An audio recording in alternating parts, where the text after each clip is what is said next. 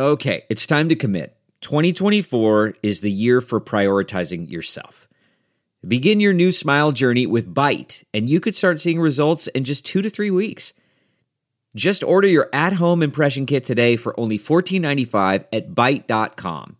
Byte clear liners are doctor directed and delivered to your door. Treatment costs thousands less than braces, plus, they offer financing options, accept eligible insurance, and you could pay with your HSA, FSA. Get 80% off your impression kit when you use code WONDERY at Byte.com. That's B-Y-T-E dot com. Start your confidence journey today with Byte. Delve into the shadows of the mind with Sleeping Dogs, a gripping murder mystery starring Academy Award winner Russell Crowe. Now available on digital. Crowe portrays an ex homicide detective unraveling a brutal murder he can't recall. Uncovering secrets from his past, he learns a chilling truth. It's best to let sleeping dogs lie. Visit sleepingdogsmovie.com slash Wondery to watch Sleeping Dogs, now on digital. That's sleepingdogsmovie.com slash Wondery. CarMax is putting peace of mind back in car shopping by putting you in the driver's seat to find a ride that's right for you. Because at CarMax, we believe you shouldn't just settle for a car you should love your car. That's why every car we sell is CarMax certified quality so you can be sure with upfront pricing that's the same for every customer. So don't settle. Find love at first drive and start shopping now at CarMax.com. CarMax, the way car buying should be.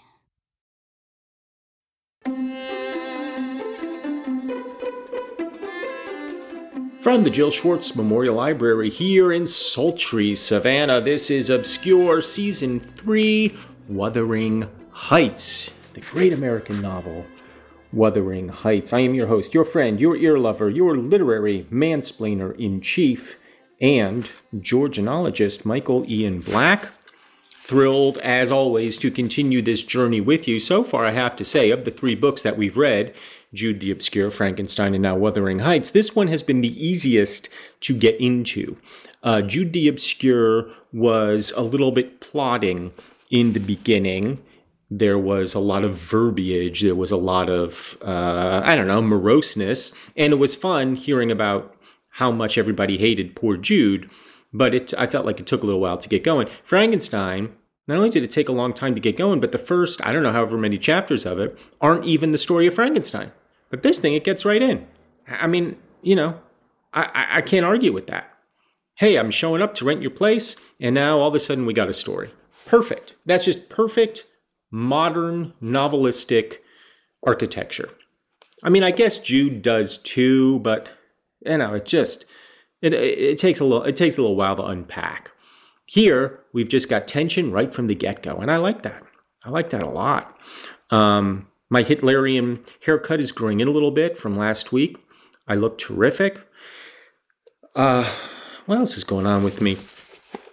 I was thinking about maybe starting another podcast, um, this time focused exclusively on the store CVS, which I have made a running joke on my Twitter feed about how much I like CVS. And I thought, well, maybe it would be funny to do a podcast about CVS. And then I thought, oh, Michael, that's another terrible idea.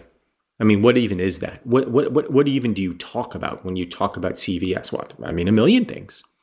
The great selection, history. You can talk to people who work there or, or who have worked there.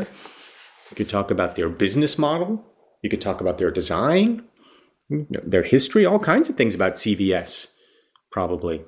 But then I thought, do I really want to do that? Why and why? And why would I do that? Why would I do that? Because it's a dumb idea. And and I'm attracted to dumb ideas. Uh, uh, uh that's why we're here, after all. Are we not? I was also thinking about starting a YouTube channel. I don't know. I don't know what that would be. I don't even know if that would be fun. Would that be fun? to have a YouTube channel? Maybe. I don't even know what I would do though. Uh, what would you, what do you do on YouTube if I had a channel?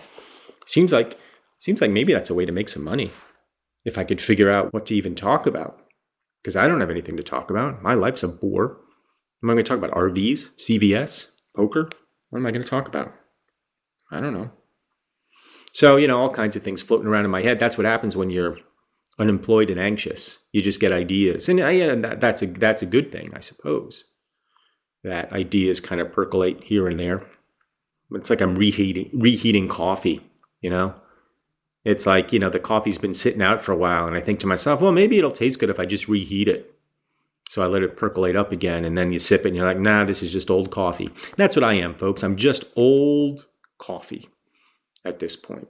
And look, old coffee has its charms. I don't know what they are, and that's the problem. I don't know what they are.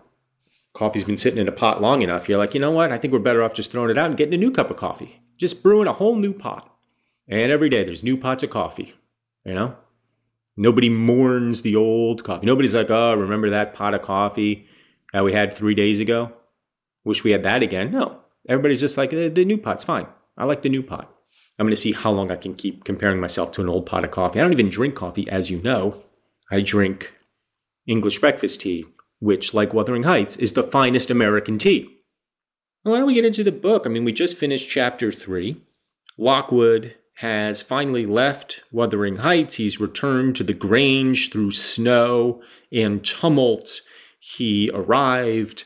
The servants at the house had given him up for dead after only an evening. They just like, well, I guess he's dead. Let's start divvying up his things. But so they're they're I guess happy to see him, and uh, he goes up to retire to his room. Feeble as a kitten, he says, almost too much to enjoy the cheerful fire and smoking coffee which the servant has prepared for my refreshment. That was the end of chapter three. So let us commence chapter four Wuthering Heights.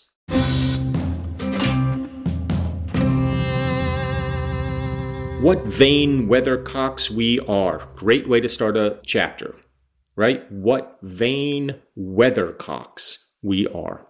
I mean, anytime you put together the words weather and cock and you hyphenate them and then and then and then you end with an exclamation mark, I mean, you're you're doing something, right? What vain weathercocks we are.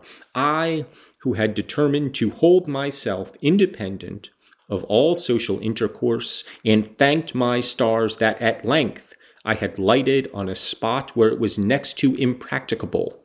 I, weak wretch, after maintaining till dusk a struggle with low spirits and solitude, was finally compelled to strike my colors, and, under pretense of gaining information concerning the necessities of my establishment, I desired Mrs. Dean, when she brought in supper, to sit down while I ate it, hoping sincerely she would prove a regular gossip and either rouse me to animation or lull me to sleep by her talk. So he's he's like, I'm not talking to anybody. I'm done. I'm just going to be by my lonesome here. I'm not going to talk to anybody. I'm not going to do anything. And then by dusk, he's already desiring companionship. See, Lockwood's opinion of himself as a uh, solitary fellow is just not borne out by his activities. He's constantly seeking out socialization, and it's good for us, or there'd be no book. So he's he's sitting down at dinner with uh, Mrs. Dean, and he says, "You've lived here a considerable time." I commenced. Did you not say sixteen years? Eighteen, sir. I came when the missus was married to wait on her. After she died, the master retained me for his housekeeper. Indeed. So if I want to play poker, and I I know nobody's interested in this, but I have to drive two hours to Jacksonville, Florida, which I do on occasion. But it's a long drive, and so I put in. I was just looking on YouTube and found that Bill Bryson's A Short History of Everything was there in audiobook form, and I thought, well, that would be a, a pleasant companion on my trip down to Jacksonville, Florida. And one of uh, the reader, I don't know who it is, forgive me, the reader of the audiobook is very good, but does voices. You know, every time he does a new character, there's voices. And I kind of do that too, but I can't decide whether I like it or I hate it. Maybe it depends on the quality of the acting. And I know my voice acting is not very good. How do I know? Because I have auditioned for over the years maybe 10,000 voice acting projects and have booked none of them. I say that without exaggeration, none of them. I have done some voice acting work, but only because somebody said, Hey, you want to do this thing? And I said, Sure. And I was notably fired from Finding Nemo. I was, I, I don't know if I've said this before or not, but I was originally uh, Crush, the sea turtle. They asked me to do that. And I said, Great. I'll do, I'll do Crush in Finding Nemo. And then they fired me. Uh, so, uh, so she's been there for 18 and by the way, it was devastating when they fired me. Absolutely devastating. Not because I so much wanted to be in Finding Nemo, but because I wanted the residual checks from a Pixar movie. I didn't give a shit about being in a cartoon, I just wanted the residual checks. There ensued a pause. She was not a gossip, I feared, unless about her own affairs, and those could hardly interest me. However, Having studied for an interval, with a fist on either knee and a cloud of meditation over her ruddy countenance, she ejaculated, I, I, I, I have not commented yet, but the constant use of the verb ejaculate has been something of a distraction for me. Look, I try not to be purient on this podcast. I have done my best, but every now and again, I see the word ejaculate and I think I wish she had just used a different verb. I know, you know, the Bronte sisters, I know they weren't purient themselves. They weren't working blue. They're, they're just using the language of the day, but it's a lot of ejaculating in this book so far. I mean, at least three or four instances of people ejaculating and it is a distraction. So uh, she so she's sitting there for a little bit. She puts her fist in her knees. She thinks about it for a second, and then she says, "Ah, times are greatly changed since then." Yes, I remarked. You've seen a good many alterations, I suppose. I have, and troubles too, she said. Oh, I'll turn the talk on my landlord's family, I thought to myself. A good subject to start, and that pretty girl widow. I should like to know her history, whether she be a native of the country or, as is more probable, an exotic, that the surly indigene, the surly indigene. So, indigene, what is that? Somebody who is in, in, in indignious, uh, somebody who is. Uh, native to the soil will not recognize for kin, meaning Heathcliff, I guess. With this intention, I asked Mrs. Dean why Heathcliff let Thrushcross Grange, okay, why Heathcliff let, meaning rents out, Thrushcross Grange, nearly impossible to say, Thrushcross, Thrushcross Grange, and preferred living in a situation and residence so much inferior. Is he not rich enough to keep the estate in good order? I inquired. Rich, sir, she returned. He has. Nobody knows what money, and every year it increases. Yes, yes, he's rich enough to live in a finer house than this, but he's very near, close handed, and if he had meant to flit to Thrushcross Grange as soon as he heard of a good tenant, he could not have borne to miss the chance of getting a few hundreds more. It is strange people should be so greedy when they are alone in the world. He had a son, it seems. Yes, he had one. He is dead. And that young lady, Mrs. Heathcliff, is his widow? Yes. Where did she come from originally? Why, sir, she is my late master's daughter. Catherine Linton was her maiden name. I nursed her, poor thing. I did wish Mr. Heathcliff would remove here, and then we might have been together again. What Catherine Linton? I exclaimed, astonished, but a minute's reflection convinced me it was not my ghostly Catherine. Then I continued, My predecessor's name was Linton? It was. And who is it that Earnshaw, Hareton Earnshaw, who lives with Mr. Heathcliff? Are they relations? No, he is the late Mrs. Linton's nephew. The young lady's cousin, then? Yes, and her husband was her cousin also, one on the mother's, the other on the father's side. Heathcliff married Mr. Linton's sister. I'm utterly baffled. Any time we get, even in my own family, any time somebody tries to explain to me who is who in my family or anybody else's family, I'm immediately lost. this is not a good quality to have. It seems to me that one should be able to follow one's lineage, but I have a terrible time with it, and an even worse time when hearing about other people's lineage. So we're going to have to go back. I'm going to have to go back to understand this. Okay, so Catherine Linton was her maiden name. Right. Okay. Uh, she's my late master's daughter. So he's the guy that died, right? That he read about. Catherine Linton was her maiden name. All right. So she was raised here. Okay. So then Lockwood's confused. Catherine Linton. So this was not the ghostly Catherine. Then I continued. My predecessor's name was Linton. So the original master of the house was called Linton. Very good.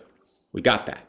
It was. And who is that Earnshaw, Hareton Earnshaw, who lives with Mr. Heathcliff? Are they relations? Okay. So there is Heathcliff. There's the young man who is gruff and a dick. He lives there. And then Mrs. Heathcliff lives there. Are any of them related by blood? No. He is the late Mrs. Linton's nephew. So Catherine Linton's nephew. Fine, got it. The young lady's cousin, then. Okay, so if the young lady, that makes her the cousin because Linton is would be the generation before. So Linton and Earnshaw are cousins, I guess by marriage. Yes, yes. And her husband was her cousin also. So she married her cousin. Okay. One of them was on the mother's side, the other on the father's side. So there's two cousins. Heathcliff's son was her cousin. Okay. Heathcliff married Mr. Linton's sister. Well, who the fuck is Mr. Linton? Who's Mr. Linton? Oh, oh, oh, Mr. But wait, I don't understand. Heathcliff married Mr. Linton's sister, but Catherine Linton. So Linton was the master of the house. Oh, God, this is so frustrating. Linton was the master of the house, and Heathcliff married his sister. So that's not the same Catherine. Okay, well, I guess we'll get there. I see the so this is Lockwood talking again. I see the house at Wuthering Heights has Earnshaw carved over the front door. Are they an old family? Very old, sir. And Hareton is the last of them, as our Miss Cathy is of us, I mean of the Lintons. Have you been to Wuthering Heights? I beg pardon for asking, but I should like to hear how she is. Mrs. Heathcliff, she looked very well, and very handsome, yet I think not very happy. Oh dear, I don't wonder. And how did you like the master? A rough fellow, rather, Mrs. Dean. Is not that his character? Rough as a saw edge and hard as whinstone. the less you meddle with him, the better. He must have had some ups and downs in life to make him such a churl. Do you know anything of his history? And I guess before we find out his history, the churl's history, why don't we take a break and return here on Obscure.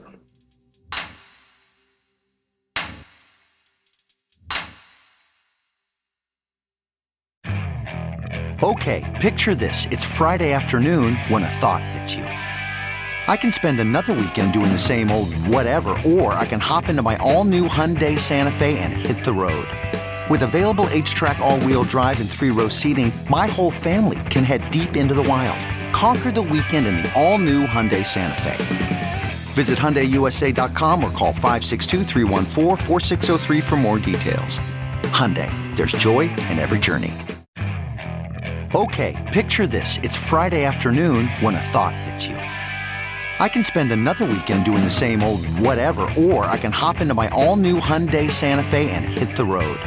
With available HTRAC all-wheel drive and three-row seating, my whole family can head deep into the wild. Conquer the weekend in the all-new Hyundai Santa Fe. Visit HyundaiUSA.com or call 562 for more details. Hyundai, there's joy in every journey. Okay, picture this. It's Friday afternoon when a thought hits you. I can spend another weekend doing the same old whatever, or I can hop into my all new Hyundai Santa Fe and hit the road. With available HTRAC, all wheel drive, and three row seating, my whole family can head deep into the wild. Conquer the weekend in the all new Hyundai Santa Fe. Visit HyundaiUSA.com or call 562 for more details. Hyundai, there's joy in every journey.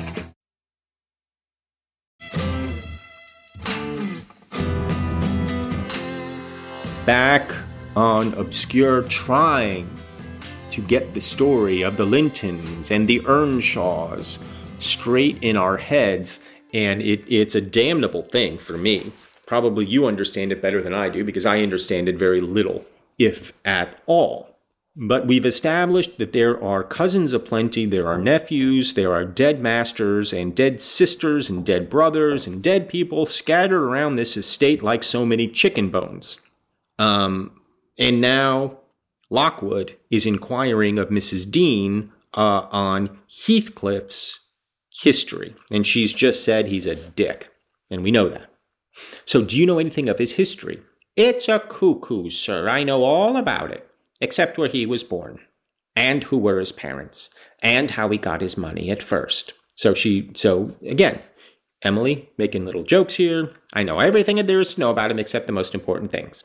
And Hareton has been cast out like an unfledged dunnock. an unfledged dunnock. Well, why don't I crank up the old research machine here and see what a dunnock is. An unfledged dunnock. So I turn deep into the research machine let off a little steam here, and it's a bird about the size of a sparrow. Uh, right. It's a, it's a perching bird. Okay, so an unfledged dunnock cast out. The unfortunate lad is the only one in all this parish that does not guess how he has been cheated. Well, Mrs. Dean, it will be a charitable deed to tell me something of my neighbors. I feel I feel I shall not rest if I go to bed, so be good enough and sit and chat an hour. Oh, certainly, sir. I'll just fetch a little sewing, and then I'll sit as long as you please, but you've caught cold. I saw you shivering, and you must have some gruel to drive it out. The worthy woman bustled off, and I crouched nearer the fire. My head felt hot, and the rest of me chill. Moreover, I was excited, almost to a pitch of foolishness through my nerves and brain. This caused me to feel not uncomfortable, but rather fearful, as I am still, of serious effects from the incidents of today and yesterday. She returned presently, bringing a smoking basin and a basket of work, and having placed the former on the hob, drew in her seat, evidently pleased to find me so companionable. Uh, just a quick little thing here. So he says, This caused me to feel not uncomfortable, but rather fearful, as I am still, of serious effects from the incidents of today and yesterday. It's just an interesting writerly thing that it, he the telling of the tale seems to be present tense, right? He's saying he, he's saying the incidents of today, meaning right now, and yesterday. So are we to understand that every night after he retires from companionship, he goes upstairs and scribbles down all of these thoughts into some journal? Otherwise, it makes no sense. Um, it, it, it, I mean, it doesn't matter particularly, but it takes me out of the story because because in, in, in a first person narration, I guess there is always the question of well, when is this story being told? How far into the future or how far into the past is the story from the time of its telling? And I guess uh, what Emily is saying is it is immediate. Fine. Before I came to live here, she commenced waiting no further invitation to her story. I was almost always at Wuthering Heights because my mother had nursed Mr. Hindley Earnshaw. That was Hareton's father. Okay, Hareton's father was Hindley Earnshaw. And I got used to playing with the children. I ran errands too and helped to make hay and hung about the farm ready for anything that anybody would set me to. So she was raised there as well. She was raised there with her mother, who was nursemaid to Mr. Hindley Earnshaw. Fine. One fine summer morning, it was the beginning of harvest, I remember, Mr. Earnshaw, the old master, came downstairs dressed for a journey, and after he had told Joseph what was to be done during the day, he turned to Hindley and Cathy and me, for I sat eating my porridge with them, and he said, speaking to his son, so this is uh, the previous master, Hindley Earnshaw, who her mother nursed, speaking to his son, Now, my bonny man, I'm going to Liverpool today. What shall I bring you? You may choose what you like. Only let it be little, for I shall walk there and back. Sixty miles each way. That is a long spell. He's walking 60 miles to Liverpool. T- today, he says, I'm going to Liverpool today. And he's walking 60 miles. My goodness. Why not just take a horse? Well, maybe we'll find that out later. Hindley named a fiddle and then he asked Miss Cathy. She was hardly six years old, but she could ride any horse in the stable, and she chose a whip. He did not forget me, for he had a kind heart, though he was rather severe sometimes. He promised to bring me a pocketful of apples and pears, and then he kissed his children goodbye and set off.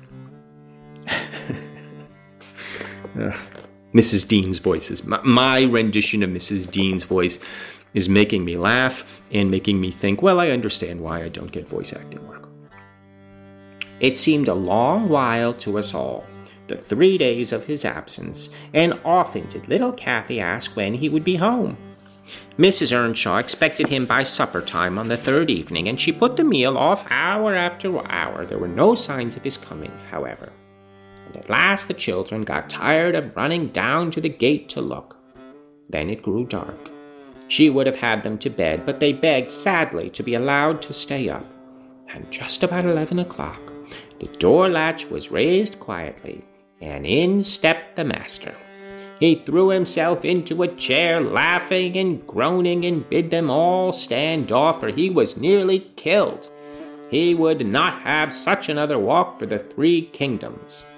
And at the end of it, to be flighted to death, he said opening his great coat, which he held bundled up in his arms. See here, wife, I was never so beaten with anything in my life. But you must e'en take it as a gift of God, though it's as dark almost as if it came from the devil. We crowded round, and over Miss Cathy's head I had a peep at a dirty, ragged, black haired child, big enough both to walk and talk, Indeed, its face looked older than Catherine's, yet when it set when it was set on its feet, it only stared round and repeated over and over again some gibberish that nobody could understand. I was frightened, and Mrs. Earnshaw was ready to fling it out of doors. She did fly up, asking how he could fashion to bring that gypsy brat into the house when they had their own bairns to feed and fend for. What he meant to do with it, and whether he were mad. The master tried to explain the matter, but he was really half dead with fatigue, and all that I could make out, amongst her scolding, was a tale of his seeing it starving and houseless and as good as dumb in the streets of Liverpool, where he picked it up and inquired for its owner. Not a soul knew to whom it belonged, he said, and his money and time being both limited, he thought it better to take it home with him at once than run into vain expenses there because he was determined he would not leave it as he found it. So clearly, uh, this is Heathcliff we're talking about now. Uh, just some throwaway child on the streets of Liverpool who Mr. Earnshaw uh, found right there on the streets um, and brought him home. Would you do such a thing if you found such a waif as this on the streets? Would you just bring the kid home? I mean, in today's society, obviously you'd call the police, you'd do something. You wouldn't just pick up a kid and bring it back to your house. But I guess times was different then. Nobody and nobody knew who the kid was. Nobody knew what, how he'd gotten there. Nobody knew who his parents were.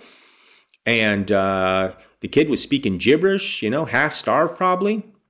So Earnshaw's like, well, I'll take care of the kid, and brought him home with him. Well, the conclusion was that my mistress grumbled herself calm, and Mr. Earnshaw told me to wash it and give it clean things and let it sleep with the children. Hindley and Cathy contented themselves with looking and listening till peace was restored. Then both began searching their father's pockets for the presents he had promised them. The former was a boy of fourteen, but when he drew out what had been a fiddle, crushed to morsels in the greatcoat, he blubbered aloud. And Cathy, when she learned the master had lost her whip in attending on the stranger, showed her humor by grinning and spitting at the stupid little thing, earning, earning for her pains a sound blow from her father to teach her cleaner manners.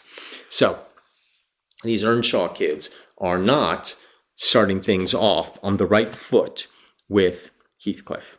And perhaps it is no wonder that Heathcliff's manner is so gruff. Uh, it is his nature to be defensive.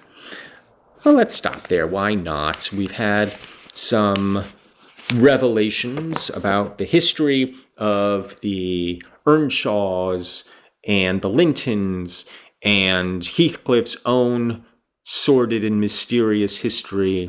How he ended up on the streets, we don't know. Maybe we will never know. It has a slightly Les Miserables quality about it, or uh, Dickensian and Oliver Twistian air about it. Heathcliff is a mystery, perhaps even to himself. From whence did I appear? how did I arrive in these sumptuous surroundings, um, which will soon be tinged with terrible, terrible grief when Cathy, who has introduced herself to him by spitting on him, when she eventually perishes and uh, full of Heathcliff's love. They are going to fall in love, these star crossed lovers, Heathcliff and Catherine.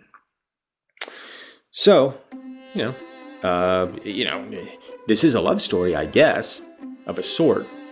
Um, whether there will be new love discovered, perhaps between Lockwood and the young Heathcliff widow, remains to be seen. But uh, yeah, we're in it. We're learning. We're unspooling. And we're enjoying. Again, I will tell you how you are feeling about the matter. You're enjoying. So that's it. Let's leave it off there. We will pick up next week on another uh, funny voiced episode of Obscure. But until then, I wish you adieu.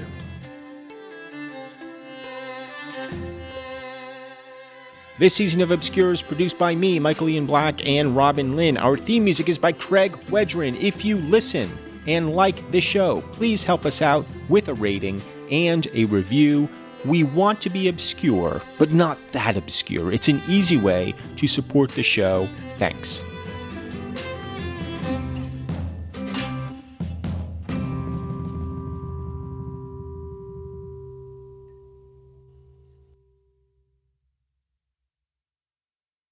Look around. You can find cars like these on AutoTrader. New cars, used cars, electric cars, maybe even flying cars. Okay, no flying cars, but as soon as they get invented, they'll be on Auto Trader. Just you wait. AutoTrader.